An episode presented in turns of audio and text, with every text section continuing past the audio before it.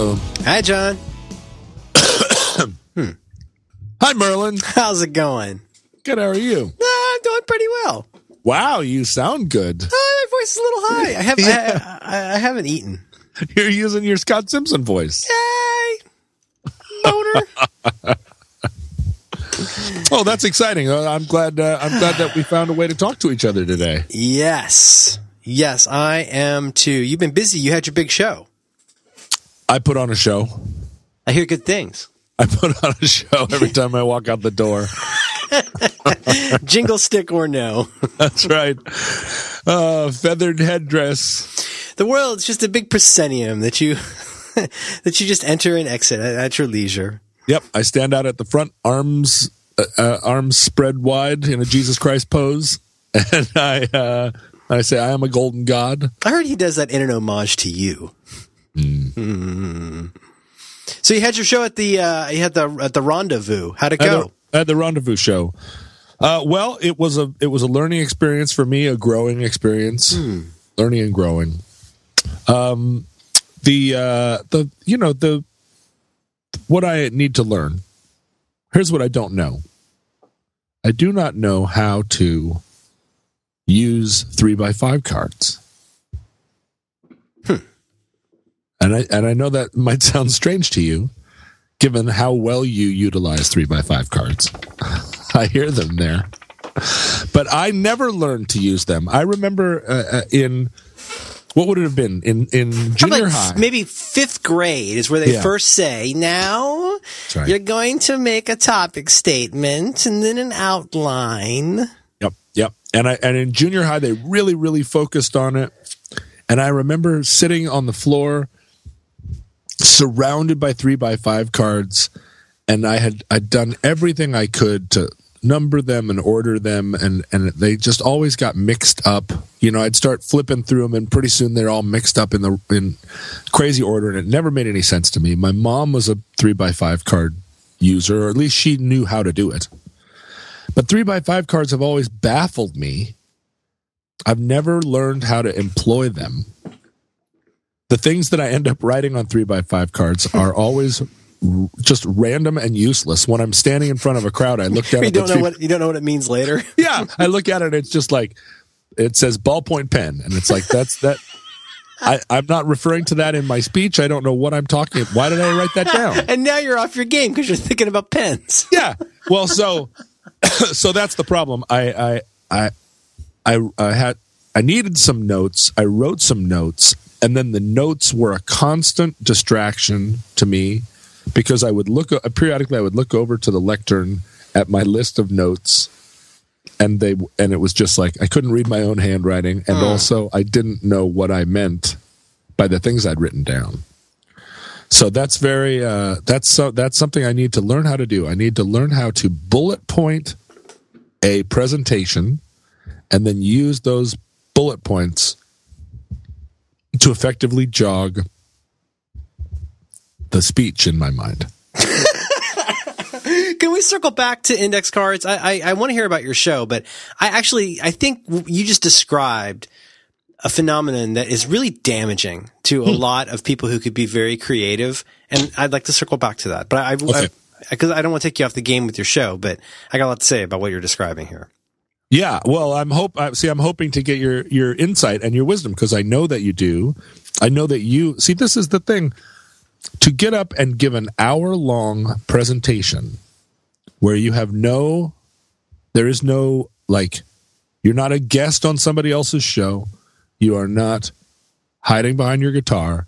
You are not the you are not an opener for something. You are not there is no context other than I am here doing a show. I'm walking out on stage. I'm going to give an hour long show.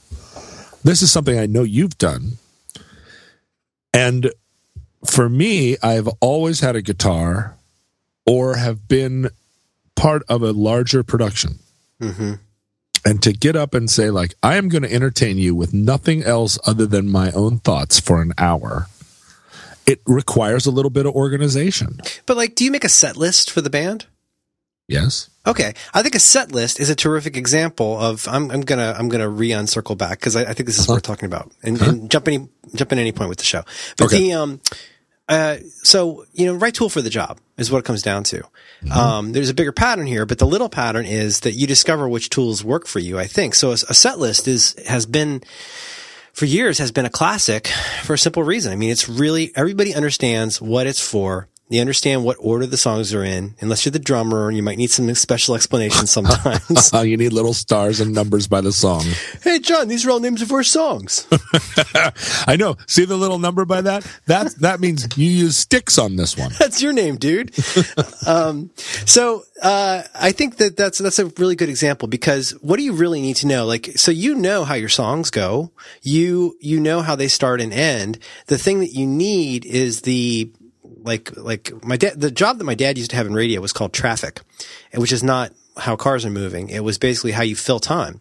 And so my dad, like a lot of people in broadcasting, had the very unsexy job of sitting there with a stopwatch and figuring out exactly how many seconds each thing took and did they read the announcements at this time and all that kind of stuff. Like David Letterman used to be a booth announcer at a TV station, same job, super boring, but it's really, it's kind of about transitions in some ways. And mm-hmm. I think in some ways you could think of a set list as that. Yeah, it's a list of the songs that we're going to play. That's what people want to take home and put on their dorm wall and stuff. But to you, it's just, it's a cue of what the next thing is, and then you don't have to think about it again until that song's just about over, and you look out of the corner of your eye, and you don't even have to write the full name of the song down because you know how you know if you just wrote down um, medicine, like you'd know what song that is, mm-hmm. right? Do you, see, you see what I'm saying though? Like I, I, I think you may be a quote unquote index card person already. It's just that you have been probably poisoned by the same system that I was poisoned by, which is you know I don't know. I think there are some people who who think in very different ways. There are many books about this. But some people are analysts, some people are synthesists, and some people can do both.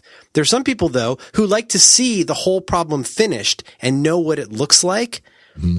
and are able to like make a thing without having to analyze it. Like they, they, they know what the whole thing is. So I, I was really embarrassed at the time, fifth, sixth, seventh grade. Uh, well, really just in general but but I was really embarrassed because I, I thought I was the only person in the world who wrote the essay first and then made an outline after they wrote an essay and then reverse engineered the index cards from the outline because that's what you had to hand in. They wanted to see you show your work, right? Hmm. I think that's really stifling to some people. If somebody can write an essay, let them write a goddamn essay. Like, you know, you could get so obsessed with teaching that person this one little unit on how to use index cards to write a report that you really end up scotching their, their creativity by not letting them make things the way they don't even realize they already know how to make it. So now you make them think that they're a dumbass because they don't know how to use index cards. I think that happens a, a lot in schools. I completely forgot why they even made us use index cards and now you've just reminded me yes of course they were trying to get us to use index cards to organize our thoughts to write a paper yeah and i was exactly like you of course I know what I want to say. I'm just going to write it. It's not yeah, rocket could, science. Sit, you just write it. sit down and write an essay. I didn't have to organize my thoughts on index cards. And then I had to like dummy up. I had to gin up these index cards to pretend like I had used them. You had to like cook the books. yeah. But that's actually what so this is what so this is my preparation for my show was I sat down and I wrote a 2500 word humorous essay. And then I read it and it's been I a quiet it. week in Lake Seattle. That's exactly right. 2500 word humorous essay. A woebegone. And um the, the theme the theme of it was two kinds of people in this world winners losers. Um, and uh, so then I, I I read it and I liked it and I honed it as I do until I until I really liked it. And then I read it and I was like oh but I can't memorize this 2500 word essay like if I was doing a if I was coming up with a show that I was going to do like a rock band set list where I was going to do it uh, uh, 30 times. I was going to take this show on the road and I was going to do it 30 times. Then yeah, I would sit and spend 3 weeks memorizing my my presentation. And then I would go out and the first couple of nights would be a little bit rough and I'd be looking at my my cue cards, but then I would get the I would I would get my show and then I would do it 30 times. But what I am trying to do is do a show a week and I don't and and memorizing an essay isn't my forte. And so then I was like, hmm, maybe I should just maybe the show should be that I just sit on a stool and read my dramatic essay. and I thought about that, and I read it out loud a couple of times, and I was like, well, no. First of all, I, I'm I'm bad at reading essays aloud. Like I don't. It, it's not fun. I don't like it. And also, I don't think that's entertaining. Sit, mm-hmm. watch a guy sit on a stool and read, read his essay. A little bit PBS. yeah. So I was like, no, no, no. What I wrote the essay to get my thoughts going, and now I'm just going to get up on stage. I'm going to extemporize based on having written this essay. And I thought about that for another day or two, and then I sat down and I wrote a, a second 2,500 word essay because when I read the first one aloud, it only took it only lasted 15 minutes.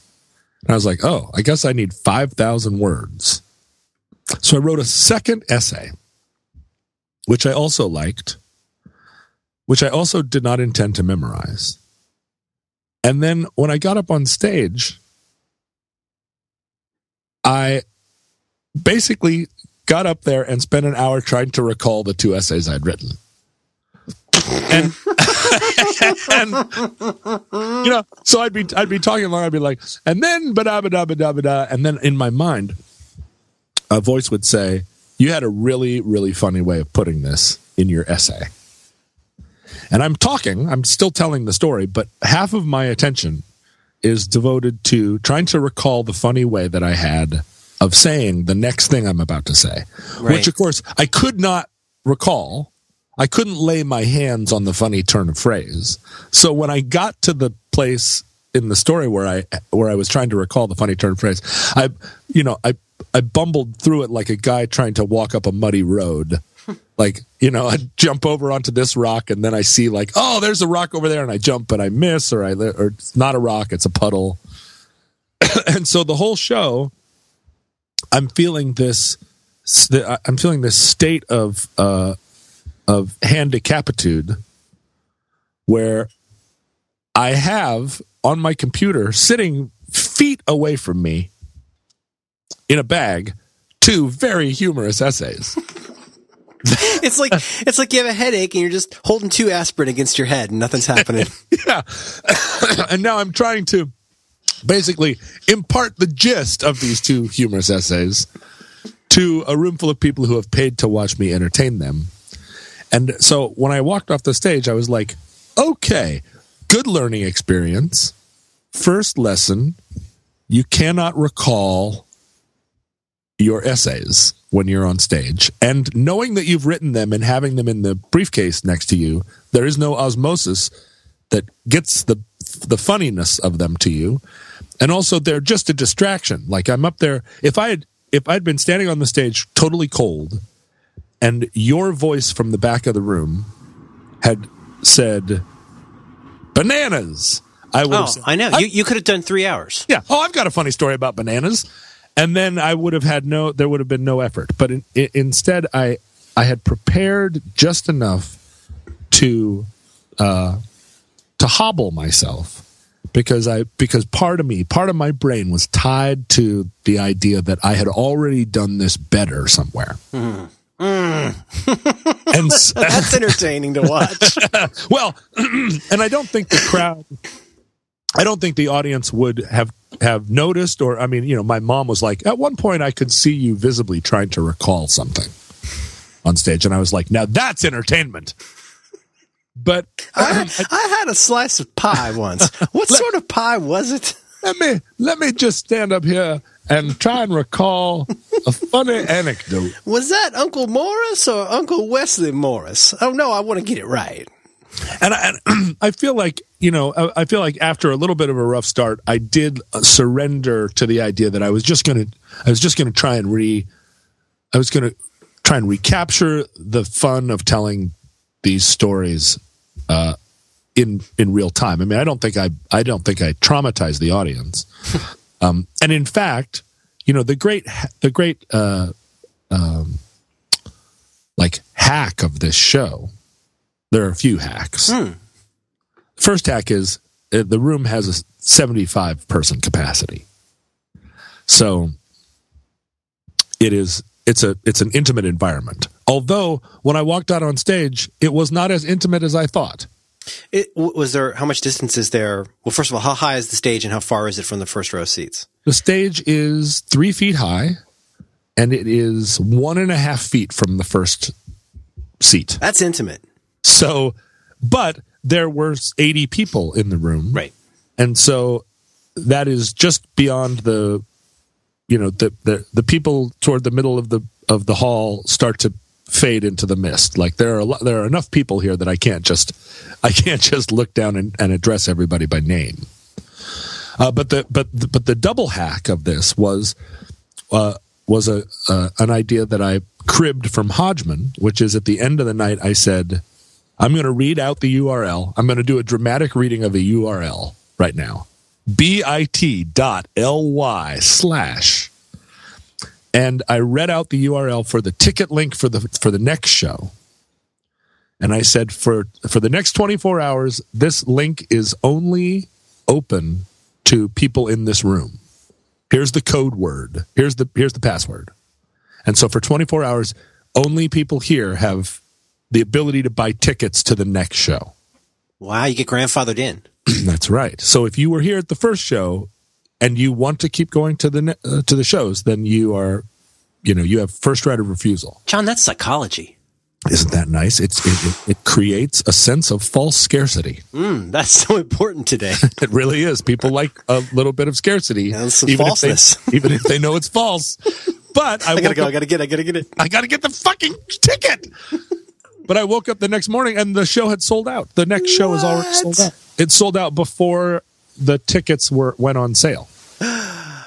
God bless John Hodgman. Isn't that a nice That's a good trick. it's a very good trick and so that this this um this mention of it here on the podcast is the last time I'll, I will ever credit John Hodgman for the idea. And going Mm-hmm. He gets a lot of credit for things as it He is. really John. does, and he probably stole it from somebody. I don't know. Maybe he thought it up. Dick He is a pretty smart guy, but I'm I'm not crediting him anymore. And and I hope when the Wikipedia entry that written in 2025 For reading Bitly links aloud. for dramatic Bitly readings uh, will credit me Uh-huh. with innovation. John Roderick's primary contribution to Western culture is this idea that he stole from somebody whose name uh, is lost to history. This brilliant innovation notwithstanding, John would frequently just repeat one word as the chorus for a song. He's a, he's known for for more than one one uh, uh, culture culture additive. You know what we do? We get in our own way. That's the Yes, yes. I was in my own way. Yep. It was like I was on stage and and I kept standing in front of me, and then there was a third me that was trying to move me and the other me around. thing. Interrupting people on stage is, let's be honest, a John Hodgman innovation. He's very good at that. You're getting an email because you dinged him just now. oh no, he doesn't listen to our podcast. Good. No, I think he does actually. That's all right. Um, uh, but you know, but I'm sorry. Go ahead. Well, so so so as I thought about the show, I was like, the thing is, I like writing the 2,500 word essay. I the, I enjoy that, and not only do I enjoy it, but when I'm done, I have a 2,500 word essay that I wrote, Yeah. which gives me a feeling of accomplishment. And so I write it, and I enjoy the process of like, what that that word isn't quite funny enough. Like, how do I how do I punch that up? Oh, right. And then I find the funnier way of like, I like that. But there's not enough time every week to to memorize all the funny turns of phrase. And and having written it out and made it funny, I have I have kind of removed it from the realm of like extemporaneous story that I'm just coming up with.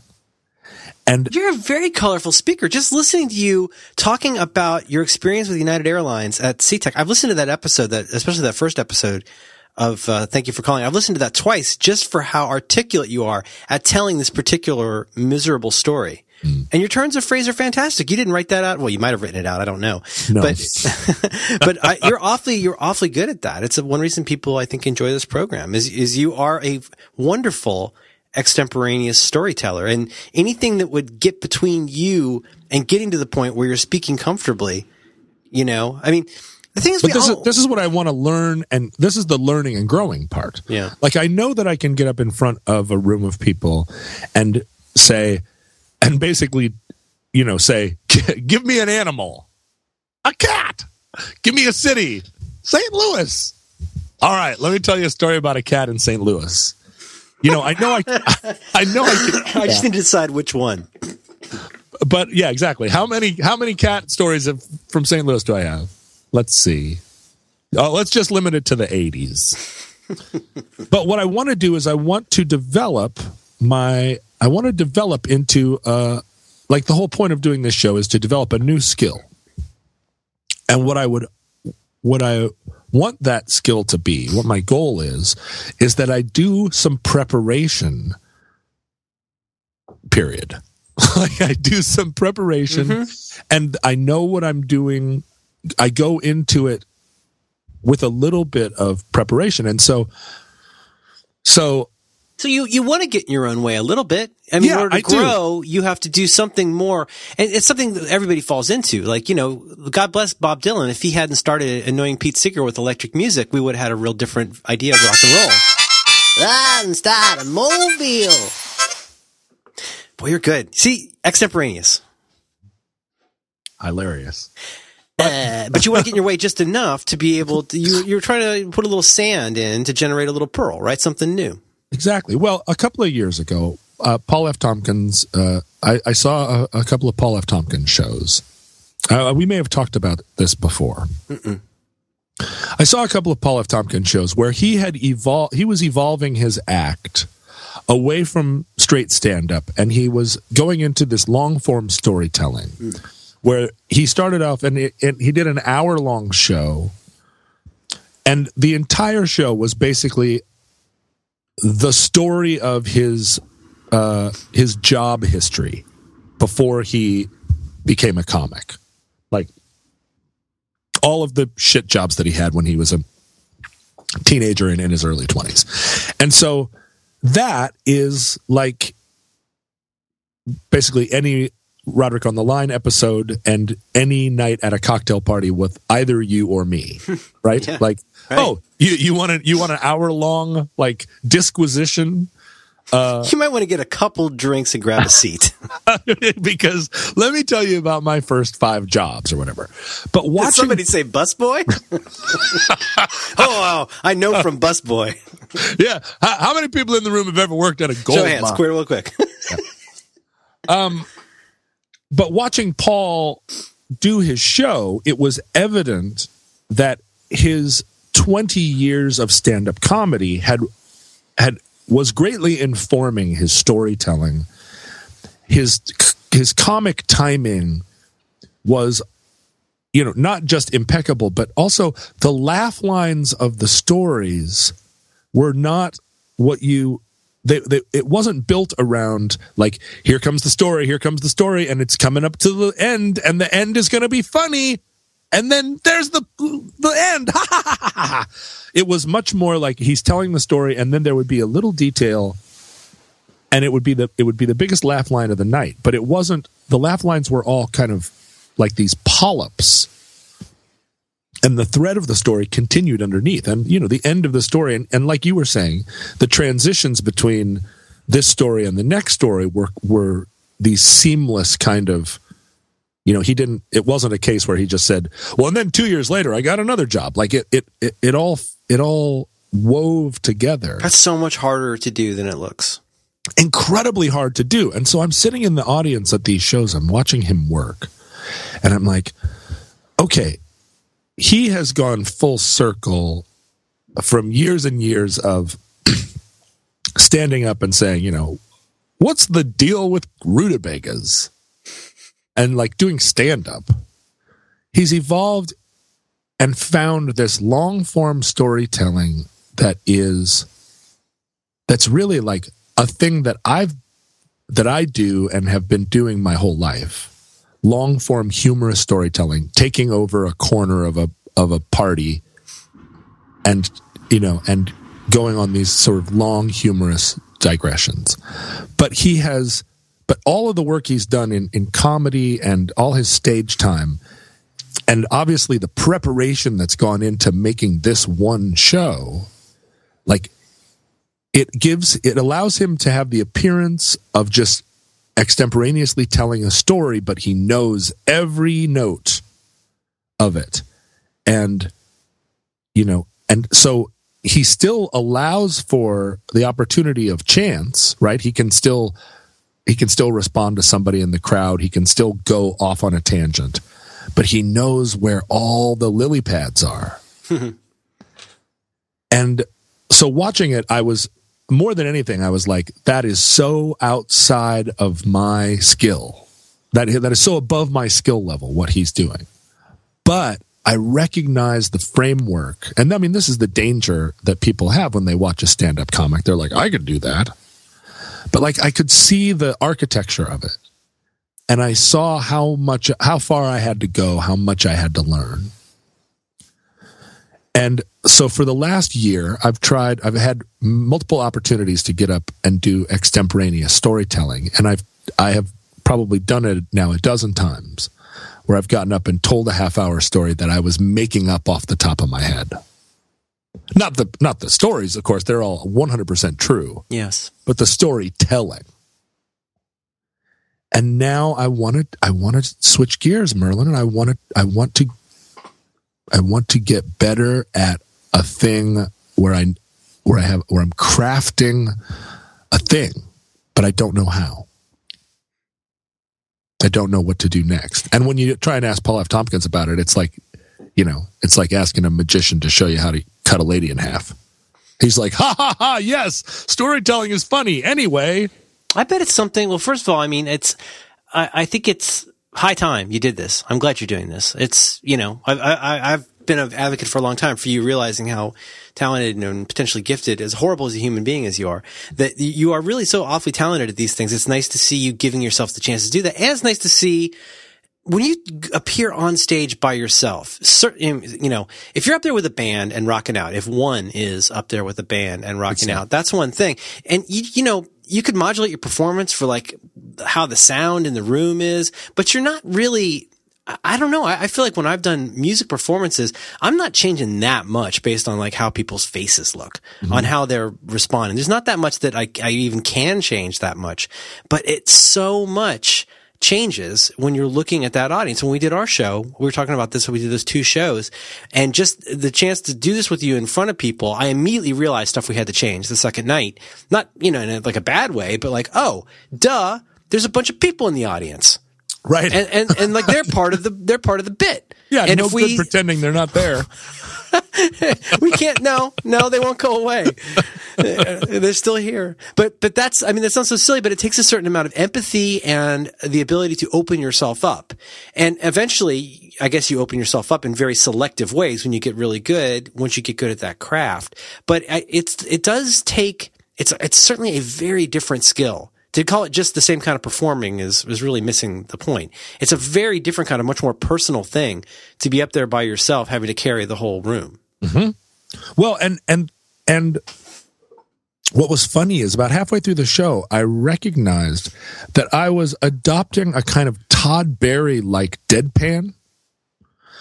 That that uh, just to take Todd Barry and Paul F. Tompkins as two examples, like Todd uses this this super low affect as a as a great sort of comedic wedge. And he becomes I, I I think I think what I was seeing is that every comedian I know, every performer that gets up and, and does a one person show, like they they find a way to make their character sympathetic make their make the person on stage a person that everyone in the audience can empathize with. And so somehow Todd Barry makes this like really low affect, disagreeable, uh, you know, a status conscious character that he presents. Like you, you're, you're on his side, right? And, and Paul F. Tompkins is very animated and friendly. He appears to be a guy that you would want to know and be friends with. Mm-hmm. You're on stage. Uh, you want to put him on a keychain. He's do. so cute. He is cute. Your on stage thing when you give your presentations at uh, you know uh, your your uh, inbox zero presentations or I mean your you, when you get up on stage and do your thing, you know you your character is like the guy that everybody in the room, you know, wishes would come into their office and and be there with them for an hour. You know, like you are the you're the guy that they all want to be, right? And my thing standing on stage with the rock band,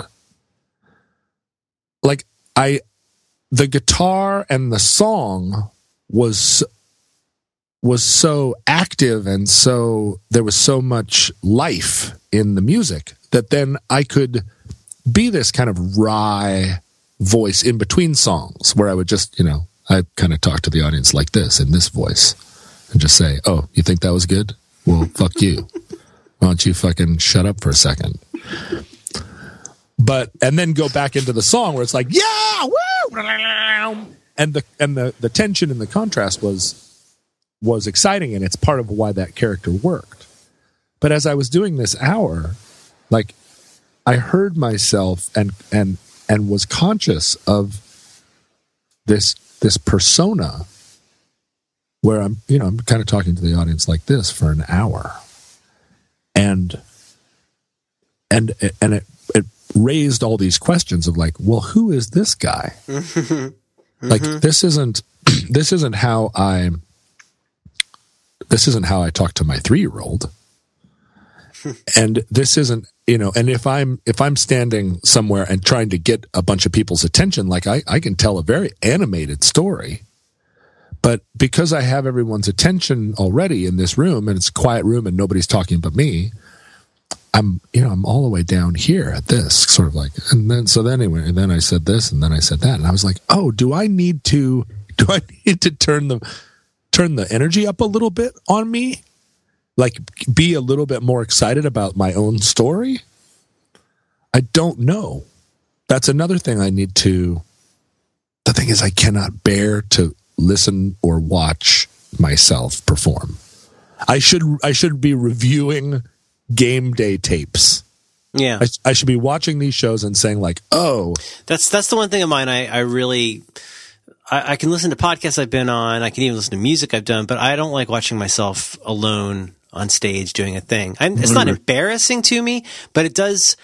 It makes me self conscious in a way that I'm not sure is good. Um, I mean, it's I to me, it's how it feels in the room. You know, it it needs to feel a certain way in the room, and which means yes, it means that I need to feel a certain way in the room. But I think, especially in, in comedy, quote unquote comedy, one of the uh, problems is that I don't know how to describe this. It's almost like people think that they can win the room over by controlling the temperature of the room and making it hotter and colder. Right. But you kind of also have to have these much more subtle and ineffable qualities of controlling the humidity and the barometric pressure. Hmm. There's this hmm. ability to like, it's like kegling or something. You discover this muscle you didn't even know you, you had. i tried kegling and i i discovered i didn't have that muscle I think you have to act like you're stopping peeing.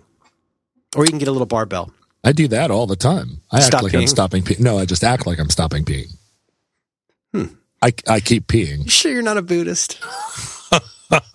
See Well, what- I control no, the humidity there. What I what I do is I go into men's rooms and I act like I'm stopping peeing all of all the guys around me. carrying a ladder and a bell. I just stand in the back and I'm like, stop peeing, stop peeing. But it, it's it's it's super interesting to me how uh, you know it's it's what makes me want to do lots more live stuff because I know I think I know what you're saying is that you discover this this person emerging Mm-hmm. through these little minute trial and error things and I can only imagine how much more I would learn if I did that every week or every two weeks or whatever you know where I feel like by the time I'm ready to get off stage at some kind of a live performance I feel like I'm just barely starting to understand I'm I'm loosening up Yeah. warming up and I'm getting out of my own way Yep. and I'm letting silence float when it needs to float. I'm knowing when to run out and do something goofy, but I, I but suddenly it, it takes a while for me because I don't do it all the time. Whereas somebody like Paul F. Tompkins or whomever can just walk out and, you know, immediately they, the energy in the room changes when they come out because they're a presence. They know they are empathetic. I don't know how another better word than that. Empathetic. Empathetic. They, they, they can see themselves in the audience watching it and knowing what they should be doing. And, you know, part of it is probably that you can't explain that to somebody. You've just got to go and do it a lot. It's like that one Saturday morning when you wake up and can suddenly play bar chords. You can tell somebody, put your fingers here, and then they can do it a whole bunch. and eventually it gets less hard. But honestly, one day I could do a bar chord. The day before I couldn't. I don't know why, but it was just, I don't know why it was that Saturday rather than the one before or the one after, but that was the difference. You know, It's- you know what it was? Hmm. The Greys. Oh, the, the, uh, the, the guys with the alien guys? Yeah, the Greys came into your room They said he's ready. and they said, "Let's, you know, let's upload the uh, the Matrix program for bar chords." Whoa, I know bar chords. Whoa. Right. Well, and so so like uh, Kurt Braunohler. Do you know this comedian? He's a very funny comedian. He, uh, I did a couple of shows with him uh, in the fall where he got up in like cold in front of a room that was it was one of these shows where it's like ah there's 10 guys it was the Wesley Stace uh, Cabinet of Wonders right. it's like, all right, a British guy's going to get up and play two folk songs, and then there's going to be, uh, you know, a, a guy who's playing wine glasses, and then there's going to be then the, Topo Gigio. and then the juggler, and then the comedian gets five minutes, and he walks out, and he, you know, he's in this incredible position of trying to present to the room, like this casual comedian affect where right away you're going to you're going to be on board listening to him tell his story. And he also was doing this I, what i can only think is like a, a new movement in comedy which is like a funny thing happened to me on the way over here. And told a story you know a 10 minute long story that was that again had all these elements of of joke making that that was evi- that, that that showed 10 years in the comedy trenches or longer of kind of knowing where jokes uh, knowing how jokes live. But the framework of it was just the the anecdotal storytelling.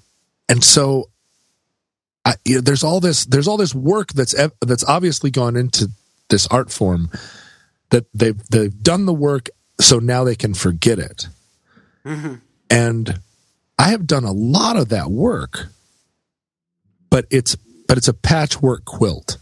And so these shows this last show that i did and and my goal for the shows for the next six months is to is to get up there and and really you know like i a lot of people congratulated me after the show. Everybody was very happy. Obviously uh, everybody that was there bought a ticket to the next one or or they they called their friends and said i can't go but you should or whatever. Like uh, it's like selling tickets isn't isn't something i'm worried about at least for now so i have the opportunity to get up there and fail but my god getting up and failing is not fun even if you know everybody in the room is like doesn't matter to us go for it Hey, that was uh, that was that was good. Like when you get that, you ever get that? well That was yeah, uh, that was good. That was good. I mean, you know, there were a couple of like, yeah, that uh, that story went a little long, but you know, it was really good. I was like, fuck you. But but but I expected it, you know, and even even the guy from the guy from the rendezvous who runs the AV, the the the, the dude up. I mean, there's one microphone, right? So he's up there. He's just got his hand on the fader through the whole show, one fader. But like he came back right afterwards. I'm sitting in the backstage area, and he came back to I don't know, sharpen his pencil or something. And and I'm looking at this guy for some kind of validation. Like, well, well, you know, I don't know your name, but tell me how I did. And he's just he's just wandering around back there, like, need anything? Right. Yeah. Need, need, need anything? And I'm like, no, I'm good. And he's like, okay. And, and he walks out. I'm like, fuck, No thumbs up. No nothing. fuck. I didn't win that guy. I didn't like. I didn't change his That's life. That's so for, funny to me that you would feel that way. That's so funny. you know it's terrible but but but also Well- I'm, I'm i'm also i'm also monitoring myself uh, uh through the whole process where i'm like okay calm calm down now uh richard pryor like you just did one show Right. and the av guy didn't put a hawaiian lei around your neck you're fine just shh shh I've gotten I've gotten so philosophical uh, about this. I mean, you, does your your daughter your daughter walks right? Does she walk around? Oh she likes to walk So yeah, I've actually I've seen video of her walking around. she goes from here to there But you know, the the first time that a child, this is the ultimate obvious on the nose analogy because that's not even an analogy. But the first time, uh, you know, a kid tries to walk for a really long time and falls down, and you applaud them for for trying to walk, and Not eventually me. one day I never did. I was like, "Get- get up, you are weak. get up. Look at this chart. You know where you don't want to live, buddy? 48th percentile. That is no place to live. My mom wrote down the, the day that I first walked, and you are 2% behind already. Uh, but you know, eventually one day the kid the kid walks for a while and you freak because you're like, oh my god, this is great, it's great, it's great. And then for a long time the kid doesn't walk very well, but the kid walks, and then eventually the kid walks, and so on and so forth. And I, I that's kind of how I feel about a live performance where I used to really I. I don't know. It's not even superstition. I kind of don't like talking to people about what I just did. It feels it feels undignified. So I, I like it when people come up and say they like it. It makes me feel good, but I don't even want to parse it. I don't. It's just it's done. It's done now. And like for me, it's just a matter of doing that over and over and over. And I got to a point where, like, you know, I didn't worry about what the sound guy thought, and when doing like you know talks and stuff, and it made me it made me a happier person. I would. It, it also made me, I think, a little bit better at, at kind of I don't, I'm not trying to, I mean, obviously you're way more of a performer than I'll ever be, but at the same time, like there's something nice about getting to the point where you go, thanks, I'm glad you enjoyed it. And then you, you know, go on to the next thing. But for me, like I, um, I kind of felt like that person who can, I can walk and I can walk pretty well and I can, it can walk a little bit fancy sometimes, but it's just a matter of doing the walking every day. Yeah. Just doing that every, every, every, every day. And eventually, like, I'll know when I'm good. It won't matter. I mean, I'm glad you like it, but what matters is whether I think it's good. And I, when I know it's good, it won't matter if you didn't like it. That's, to me, that's kind of, that's the, the good place to be. Not to be arrogant, but you know, it's, it's again, just we're back to the whole check your privilege thing. Like, if you actually are good at something, it's, it's,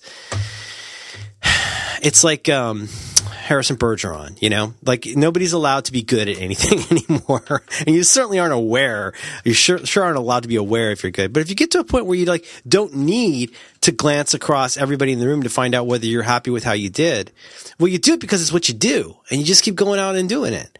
It Yeah. makes, Well- you know, I, it makes me really want to do that stuff more to get to where I, it really is about, you know, the craft. There's, and there's always going to be another one. That's the thing. You're always going to do more of these. Right. Well, and this was the thing that I mean, watching Paul F. Tompkins tell the tell his uh, do his show a couple of years ago, I was very very conscious that the the apparent ease and effortlessness of his work surely every night invites five to ten people to come up to him in the bar afterwards and talk to him about their storytelling talents. You know what I mean? Like it seems so easy. And so so uh people are duped into thinking it's easy. And so I was very careful not to and, and the problem was it's impossible because I'm standing there with Paul afterwards and I want to tell him about how I like to tell stories and how how inspirational this was. I recognize that that that he hears it all the time and unlike guitar playing and rock banding like you get off the stage at a at a rock concert yeah there are going to be five or six guys that come up and talk to you about their band. But there are so many things you have to do before your band is headlining a show that you can listen to a guy talk about his band and his guitar playing and all of the things that all his aspirations. And then at the end you can kind of just you know pat him on the shoulder and go well good luck buddy. I hope good things happen to your band. But with storytelling Oh. you and that Eugene Mirman anecdote about, I- you know, that was really good. Now go do it for 10 years. Yeah, exactly. Go do it for 10 years. And the, and the thing about it is the burden of entry to get up in front of a crowd and hold a microphone in your hand, there is none. Like anybody can do it. Anybody can, can take that first step onto the stage holding a microphone. And the question is, do, does the audience leave an hour later entertained? Um, so, so when I walked off the stage, uh, the other night, and people wanted to talk to me about it. As much as I as much as I, you know, wanted feedback, I didn't need any. Mm-hmm. And what I kept playing in my own head, what uh, what I kept going back to, because you know I want to I want to criticize my own show and turn it into a pile of of wet ashes. That's my instinct. Like to go through each mo- moment of the show and be like, uh, wet ashes, mm, wet ashes, mm, wet ashes. uh, what you know, what I kept saying to myself as I'm sitting backstage was, a year ago, you were, you know, like massively depressed. You were 40 pounds overweight. And the prospect of actually getting up on stage, uh, actually booking a show and following through on it was like an insurmountable obstacle. You couldn't imagine doing it. And four months ago, you said you set some uh, some goal, and and in a way, like the first time I ever, first time in a very long time, I actually wrote a goal down on a piece of paper, and it was a little handful of of goals that all uh, that all dovetailed with each other, like find an assistant, rent an office space, book a weekly show, and in the in the tension and the anxiety leading up to this first show, it was very difficult to to take pride in having taken any of those steps because it seemed like oh sure you got an office but the but they put some chemical sealant on the floor and you can't be in there because it gives you allergies and you know yeah you said about trying to find an assistant but now now you have four assistants and it's and uh and like and three times the anxiety. And oh, you booked a show, sure, but but between now and when the show starts, maybe your pants are going to catch on fire, or maybe right. the world is going to come to an end. And sitting backstage, what I was allow what I was allowing myself was, in fact, you have you have accomplished the goals that you set out to do. Wow. You have. You gave yourself that. You allowed yourself that. In that moment, I was like, do not, do not turn the show that you just did into wet ashes. Now is the time to reflect on the fact that you have an office, you have you have an assistant. In fact, you have two assistants, and maybe maybe you still have two assistants. Maybe maybe more. I may you have, your four assistant assistants. manager. two of the assistants I haven't met yet.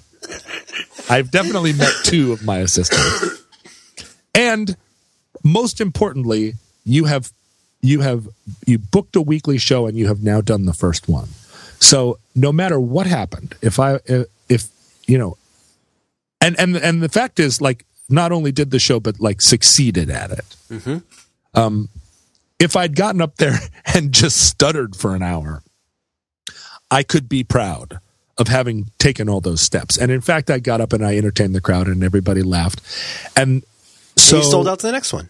Well, and so th- and that was before I knew that. Mm-hmm. Right. And so I was sitting there and I was like, listen, maybe you're going to sell 20 tickets to the next show in advance and then you're going to have to promote it and get, you know, put 50 more people in there, but that's not going to be hard to do. And over time, this will build. And maybe at some point there will be a lull five months from now and you'll only, and nobody will come. But you just keep doing this. This is the, this is the trail. Mm-hmm. And a year from now, you will know. A year from now, something will have revealed itself. And so I allowed myself that, and and and every time every time the voice came into my head that was like, you know that you butchered the show last night, and everyone in the room that used to be a fan of yours now realizes that you are a charlatan.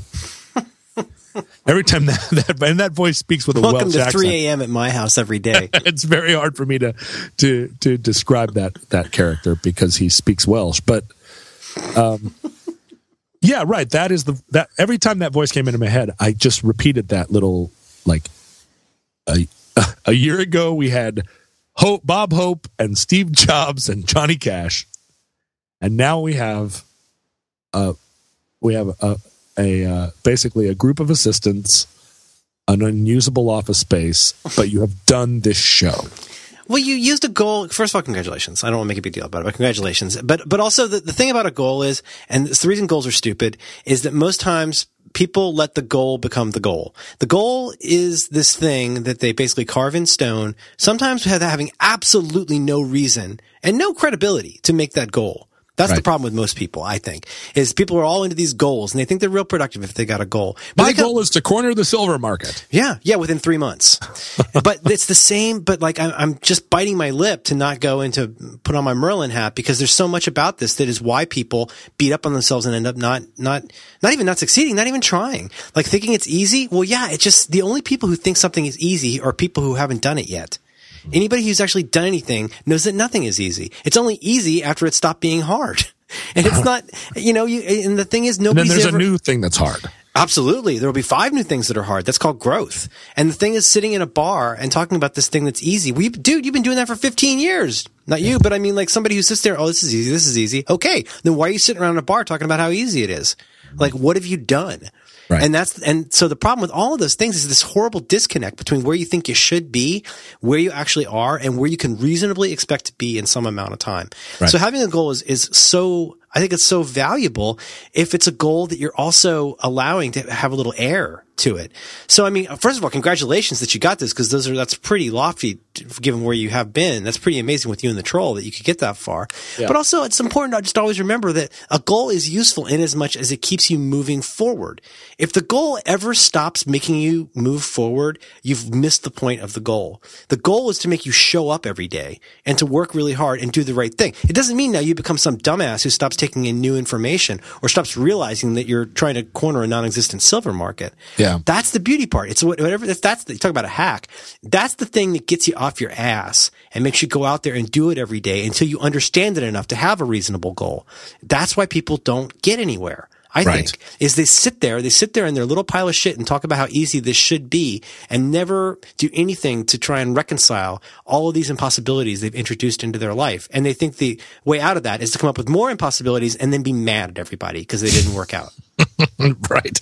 Well, and and and uh, and reflecting back on how difficult it was, like my process since since we started talking about uh, this. Uh, not very many months ago, I don't remember what, the, what when the debut of the idea that I needed an assistant was, but it wasn't that long ago. No, it, couldn't be much earlier than like the holidays, probably less than four months. Right. And the idea of asking for help was uh, was an incredible obstacle to overcome.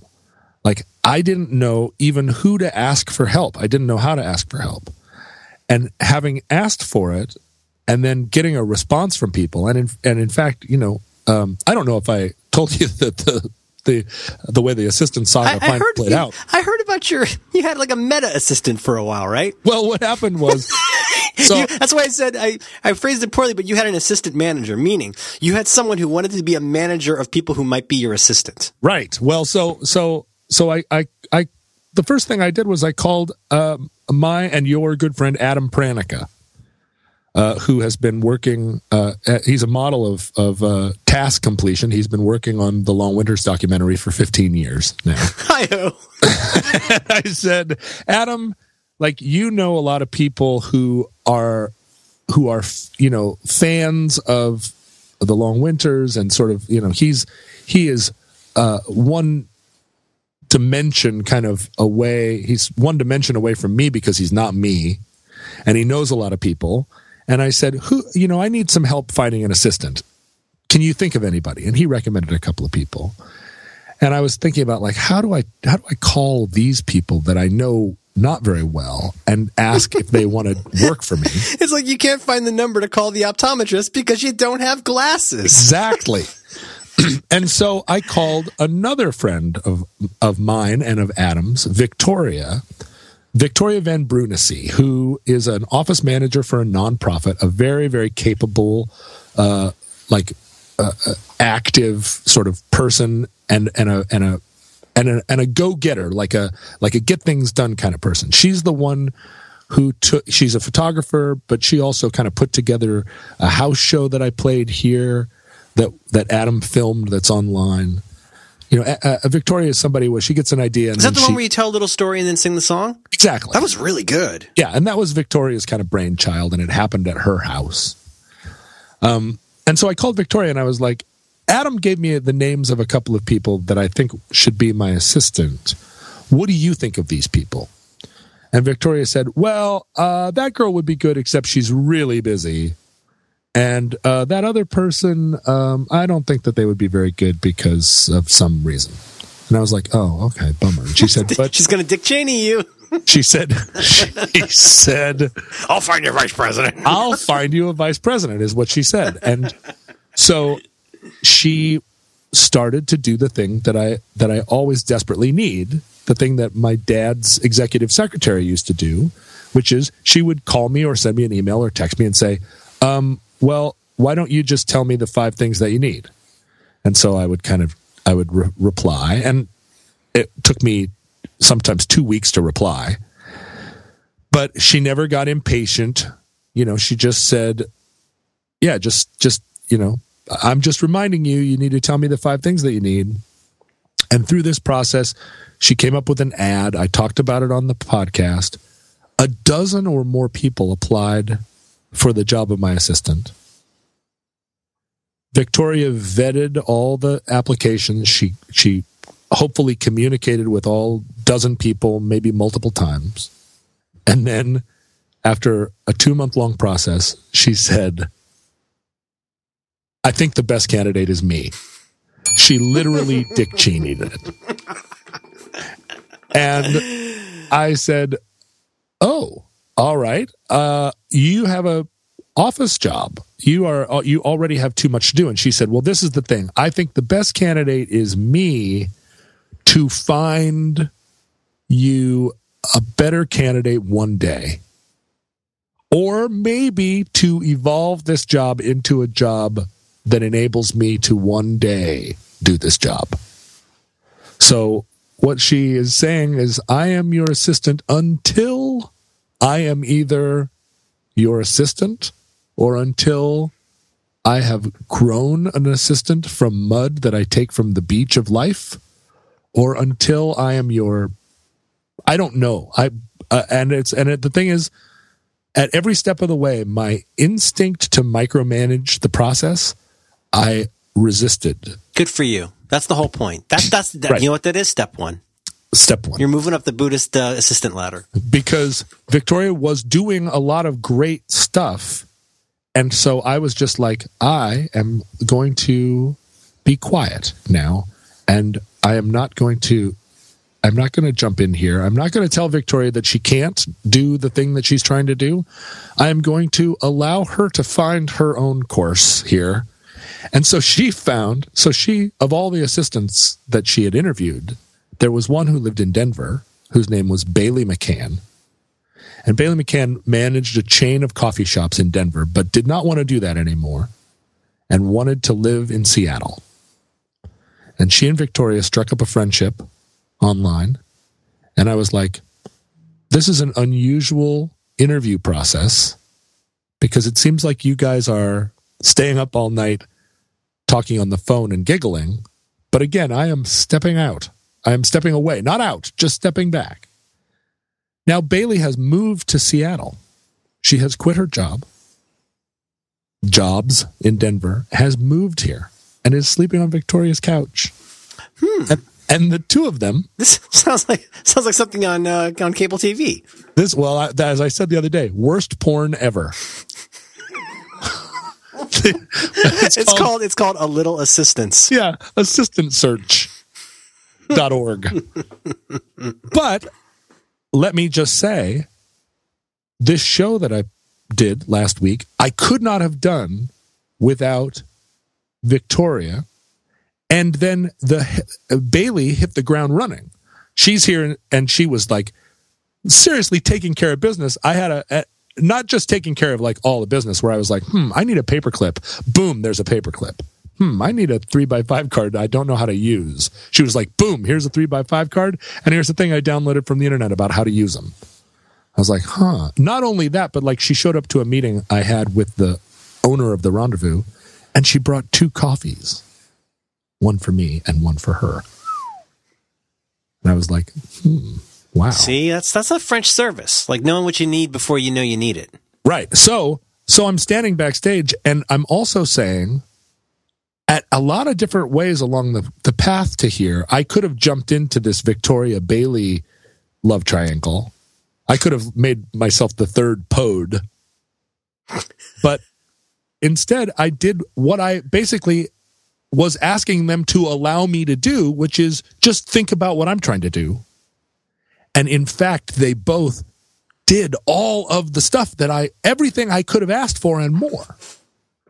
And they, and so I was like, this is working. This is the Jonathan Coulton uh, kung fu of just not, not getting in other, not stepping on other people's toes, not getting in the way of people who are trying to help you. And so that was a that that is an ongoing um, mystery and lesson to me that that the best thing I can do is shut up and accept other people's work. Once again, not as easy as it sounds. So hard for me because you know I want to send at especially at three o'clock in the morning. I want to send everybody a five page email, twenty five hundred word essay. Yeah, telling them all what's wrong with that, what they're doing. and and it and in this case just letting it letting it go letting it be uh has produced tremendous results so that is the story of my assistant search and it has you know we're, we're in uh we, we basically like we have a little professional organization now victoria and bailey are calling themselves the roderick group come on wow get out of here right is that cute? I I feel like making business cards for everybody. It's it, this this is amazing. Yeah. So now I just have to do it again and again. And this is so. Oh, so when when the show when we heard the following day that the show sold out, the upcoming show sold out, you would be amazed at how quickly my think tank, and I don't mean Victoria and Bailey, but like my mom, my friend Ben London, like I've got a little constellation of of people who are all you got a, a blue ribbon panel, a blue ribbon panel, and everybody was everybody's instinct, and my own instinct too, was like, well, we need to find a bigger venue. Mm. We need to start charging more for tickets. Mm. We need to get ready to scale this up to the. I disagree. We need to take. We need to start. Do you remember that video where Cher is on an aircraft carrier? That's what we need to be thinking about. Think chaps. How, how do we get your you in assless pants? Yeah, no, nah, nah, they're crushing the bunny. Don't let them crush the bunny. Well, that's the thing, and I don't think they, I don't think any of them were were uh, were pushing that too hard. It was just the first instinct, yep. and it was my own first question. Like, of course it is. It's a this. I, I, somehow managed to stand up without falling down. I guess it's time to pole vault. yeah, exactly. It's time. It's time now to uh to launch a rocket into space now, then, now, now is the time to do six months at that. I'm sorry, I'm giving you career advice. Do six months at that place, get fucking awesome at it, and then think about that. Think yeah, about adding another show, maybe a different show where you can grow some more, but you, you know, you're building your platform. Yep. So it only, t- and I think, I think credit to everybody in this organization. Like it only took 20 minutes for everybody to come to that understanding themselves. Like, wait a minute, wait a minute, wait a minute. Maybe, maybe instead of six dollars, we charge seven. But that is the that's the extent of how much we should push this. This is a this is an incubator. It is a yeah. It's a it's a little world. The real, you know, the real benefit of this is going to be in a year when I understand when I understand what I'm trying to make the benefit of it is not that not that I made four hundred dollars, right? And I need to make seven hundred dollars. The and so like I, so I, anyway i believe in this little team of people and i believe in this little operation and i believe that i can well that i can try again next week and try and do it better my biggest concern right now is that you're becoming sane, and I don't want you to fuck up this show. Don't get too okay. Stay. I, I need you a little bit off balance. Uh-huh, uh-huh. I don't well, want you to become too like. Well, that seems like a question with a very simple answer, Merlin. Here's my three point plan in 2,500 words. Uh, well, I think what will keep me crazy is that you and I start doing live Roderick on the lines that will be completely unpredictable, unscriptable, unschedulable. What if we do it in a five person venue and charge five thousand dollars? Let's do it in a van. Mm, and the I'm van listening. Is, the van. Well, so we fly to a we fly to a different city in America, and we do With a van in the back. we do a live Roderick on the line in a van, and only five people can attend, but tickets are five hundred dollars. Five thousand. Five thousand dollars tickets. You can't with the $5,000. Mick and Tex and Tech and Mix. You know what? You some of you we get like three fans from Square, and we don't have to work for twenty years. See, now who's who thought of that? Hmm? Who thought of that, Paul F. Tompkins? Yeah, Yeah, in your face, mustache boy. that's right. All of you comedians are going to be like, you know, my whole life was transformed after John and Merlin pioneered the new style. I wonder if I should make a shirt. Uh, I wonder if I should charge six fifty. Oh, you know what? Here's an idea. Charge five thousand dollars. Comedians in vans getting coffee. But think about it. What if it was? What if it was like a really nice van, or maybe even like a limo? What if we got like a like a like a white kids going to the prom limo? We got five or six people with a catered meal. Escalade limo. Yeah, like super comfortable. They can maybe walk around, maybe have about the chemical toilet in it, like a nice one. And then we go around, we do our show, we drive around somewhere that's not too interesting where they would be distracted, but drive them maybe around the park a few times. Yeah, go around the park. And, Yeah. go around the park again, Jeeves. You get you give them some, give them a euro and uh, and maybe some uh, some lemonade or something, and uh, and they each give us five thousand dollars. Yeah, everybody gets a bell at the end of the show. Everybody gets a bell. they get to take their bell home. Sign your bell. That's right. So we they get in the van. The first thing they get is a bell. We make it seem like they just get to hold the bell. Oh, it's a lagniappe. It's a little something extra at the end. Exactly. So Daddy you get the bell, and Yeah. like, listen, don't ring it a bunch, but you're welcome to ring it if you feel like it w- it's an occasion that the bell should ring. You get a bell. You get a bell. you get a bell. Get out of my fucking limo. and we're done. That's great.